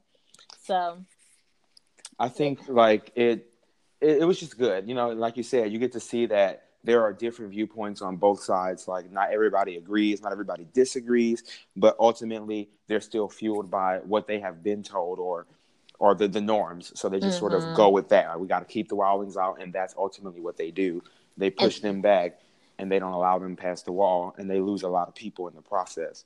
And a lot of the people think that the White Walkers are a myth. They just think it's a story or whatever that you know they that just keeps the little kids scared or whatever. But it's Right. like no, these people are really real, and like this is what the the bigger issue is. Right. And and it's funny that you say that too because since the first season, they've been sending letters down and and trying to alert the lords and everybody that that this is really happening and that the um the White Walkers do exist, but nobody seems to believe them. And I do want to go on a quick sort of tangent over to uh, discussing uh, Brandon Stark because we haven't talked about him yet. Mhm. And in the third season, he um or maybe it's the fourth one. Between the third and the fourth one, he's traveling. Um, he gets north of the wall, and he is going to meet the three-eyed raven because Bran has this power where uh, we're told that he's the only thing that matters, and that he's going to be the key to to stopping the White Walkers, and and he has to learn how to utilize his power. So he has to go to this cave, which is north of the wall, to meet the three-eyed raven to get training, and he does. He's on his journeys there with Hodor, and uh, who is like a giant or half giant. That all and all he says is Hodor, and um, and he have uh, Summer, his dogs, with him, whom who he can warg into, and the warg is like you know he can get and he can see through the eyes of the dog. He can get into the skin and he can control the animal, not yeah, just he, he can use them as a like a muse or, or right like as his vessels to do Yeah, whatever he please. And um, so he goes like he can already kind of do that but he's not trained he's not skilled at it. So he needs to go and learn from the three-eyed raven so that he himself can become the new three-eyed raven. Fun stuff. Mhm. um basically yeah he just puts his spirits in their body and and move throughout that because he's crippled from one and two Right. like some of these people are in different places of time as well exactly he's able to see the past present and the future Mhm. um, which he doesn't know at that time. He starts to when he gets to the three eyed raven. That's when he really learns the um, the capability of his power. But um, I did want to just mention that because I know we hadn't talked about Bran or even Samuel for that matter, Right. Who gets on my nerves. Ugh. but they're they are very important to the story we all are. know that Bran is um he he's what is necessary he's needed we just don't know how Right, how he fits to the puzzle. to the puzzle Mhm. and he's learning too that he has to be careful when he is traveling to the past in the present to not interfere with it because he knows at the end of the day whatever is, is written i guess you say um, must Oh, happen Okay, so see that that though, I'm glad you said that because I don't know that I agree. So the three-eyed raven told him that the ink is already dry, like the past is the past, you can't change it. But if you remember in season six, when he was being taught and you know he's being shown the Tower of Joy scene, Um, he watches it the first time. That's when he realizes that his dad lied about beating um, Sir Arthur Dayne, and that it was really Mm. um, Howland Reed stabbed him in the back, and then Ned killed him. Um, when they first show the original just clip, his dad goes up the tower, and he's like, "What's in the tower?" And then the um, Three Eye Raven brings him out of the vision. The next time he's in the vision, he's like, he calls out, he's like, "Father!" And then Ned Stark turns around and looks back, but of course he doesn't see anything. And then the third time when they do it, he doesn't call out father, but Ned Stark still looks back. And that that really stuck out to me because I believe that he can change the past. And, or even think about with Hodor. He was looking in the past memory, and because he was warging through the past and listening warging Hodor in the present, he fucked up this man's whole life. Hodor's real Right. name is Wylis, actually. That's And- but that's what I'm saying. Not that he, um, not that he physically can't change it, but that he he's not supposed to. Ah, I see. Okay, okay. Yeah, yeah, yeah. He's learning what happens when you when you do it. I think that that was the main reason that the night that the Night King. I think that's the main reason that the Three Eyed Raven brought him to that time right before he died because he needed to show him the consequences right. of of changing the past. And it, it's Hodor is someone he knows. He grew up with him, and for him to know that you you ruined this man's life, that has to have a lasting effect on you, and for you Right. to know like to tread lightly when you're doing these things. Right. And on top of that, it was like he only got to that point because he was, you know, you know, trying to jump in and out and was saw by a White Walker, and the White Walker put his mark on him because he was able to touch him. Right. And now he had to put people in the position to flee because he was in a safe space. Right. And now he got to leave that safe space, but he was there for a purpose. He knew that it, it was his purpose, and now he put he's put in a position where he has to fulfill his purpose elsewhere because and he lost his teacher. So now Yeah. you have to learn it on your own. exactly. Right. So he's learning like, okay, yeah, you- you're only here to see and to know. You really not supposed to interfere. right. Um, let's see. So moving along in season five, um, young Tyrion, after he killed his pops, he fled with Lord Varys, and they go to meet Daenerys, um, because Tyrion wants to be her advisor. Um, what Jorah? I think he got found out in season four that he was betraying Daenerys or spying on her. and he was sent away, like banished, pretty much. It always reminded me of in Lion King 2, Simba's Pride, when Simba was like exile against Kovu, and it was like, oh, they start singing their song, but he had to leave. That's kind of what it reminds me of every time. I love that song. Um, what else happened? Season five. Um, this is when Arya is training. Yes, Uh, in the House of the Undying yeah. with Jaqen H'ghar to be a faceless Uh-huh. man. Yes, yes. Which we all need to remember. He's just a man. Jaqen H'ghar does not exist. He's no one. That's right. He's no one. And she has to learn that, which I think was really a good lesson. I'm still trying to find all the little points, but from what I'm understanding is sometimes you have to like you really literally have to humble yourself. Humble yourself. Cause yeah, it is cool that you can come up in here and be the master of disguise, like literally the master of disguise right. but you can't just be smelling yourself as a master of disguise. Right. Now, however, there was like a little twist and turn because it was like the gods of faces or whatever.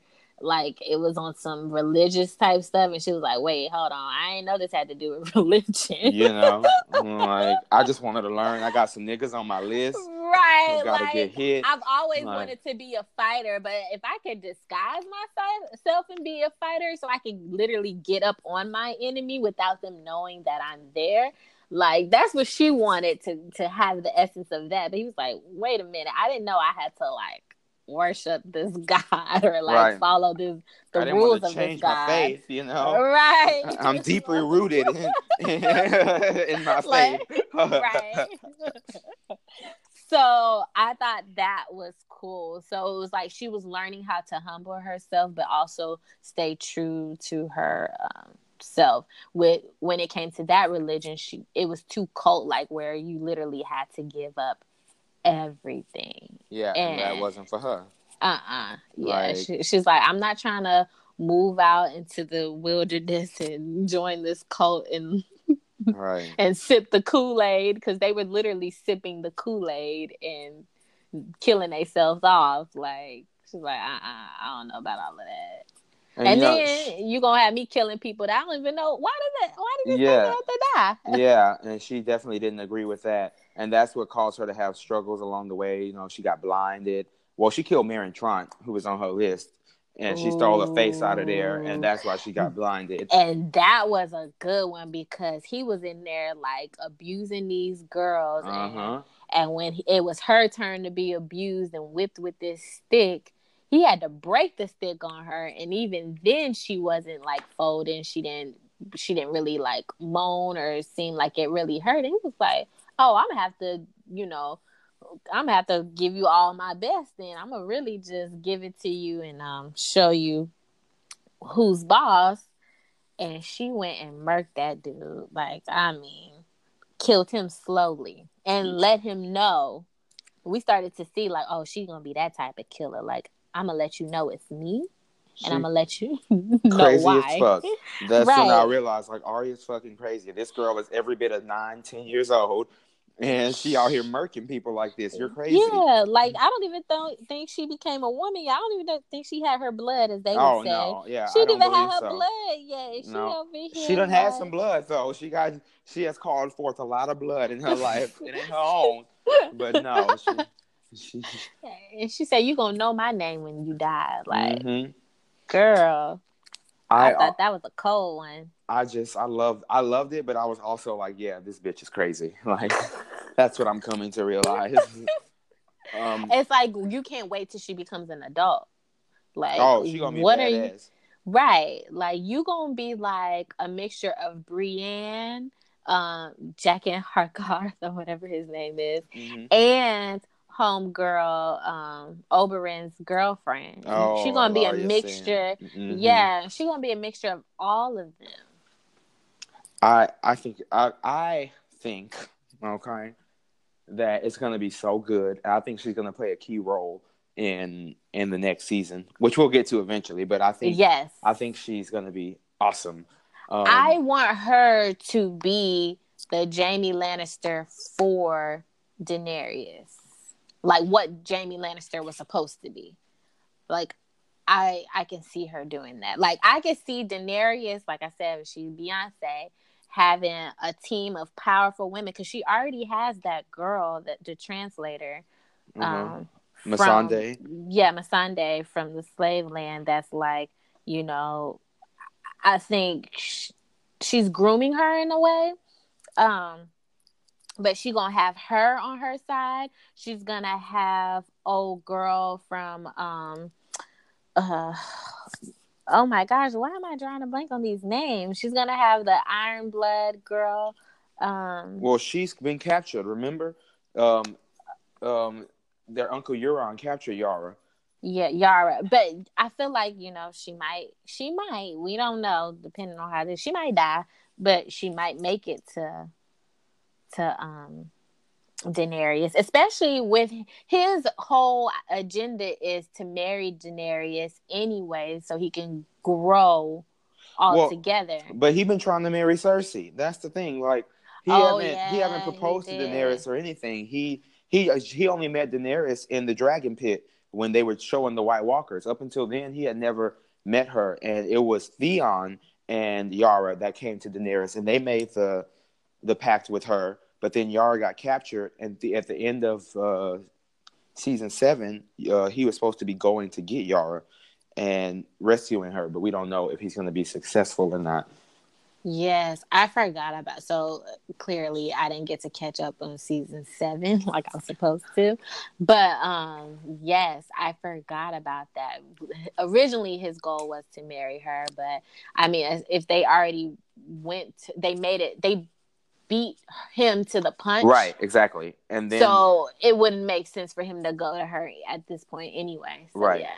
so that's why he chose Cersei. And speaking of Cersei ass, in season five, that's when she arms the Faith militant and she gets Margaery and her brother thrown into prison and then her own dumbass into prison too because she didn't realize that um, the High Sparrow had his own agenda, and then like you talked about earlier, her walk of shame.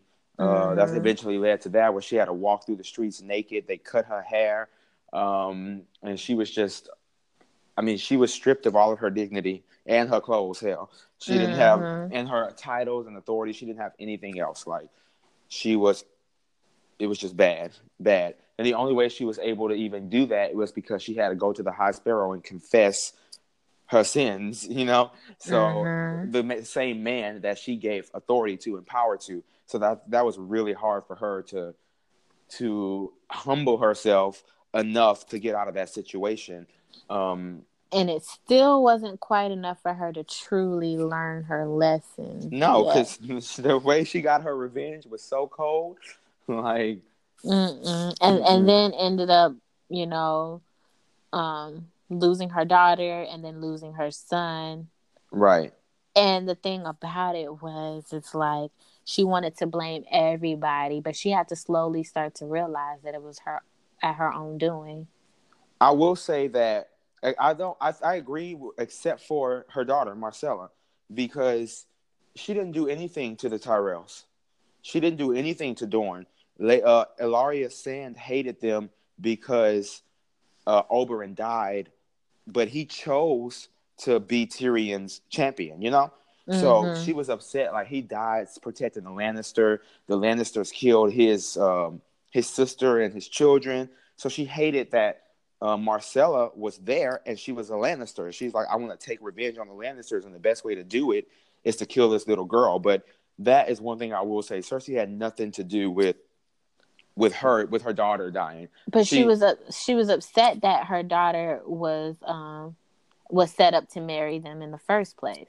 Yes, she was upset, but there was nothing she could do. She didn't have any power to stop them. Like she was, um, she it's not like she ever went to Dorne. She never threatened them or anything. Like she Mhm. had no say in that. And it, Ellaria Sand was just crazy as fuck, and she she took it out on that little girl. But I think that's the only thing I feel, I feel like I'll give Cersei to where it's like, okay, that you didn't deserve. Like when how did that arrangement happen again? Tyrion, um, back when in season two, when he became the hand of the king and he was trying to see who everybody was betraying him, he told each person that he was going to send her off to a different land just to see who would go back to Cersei.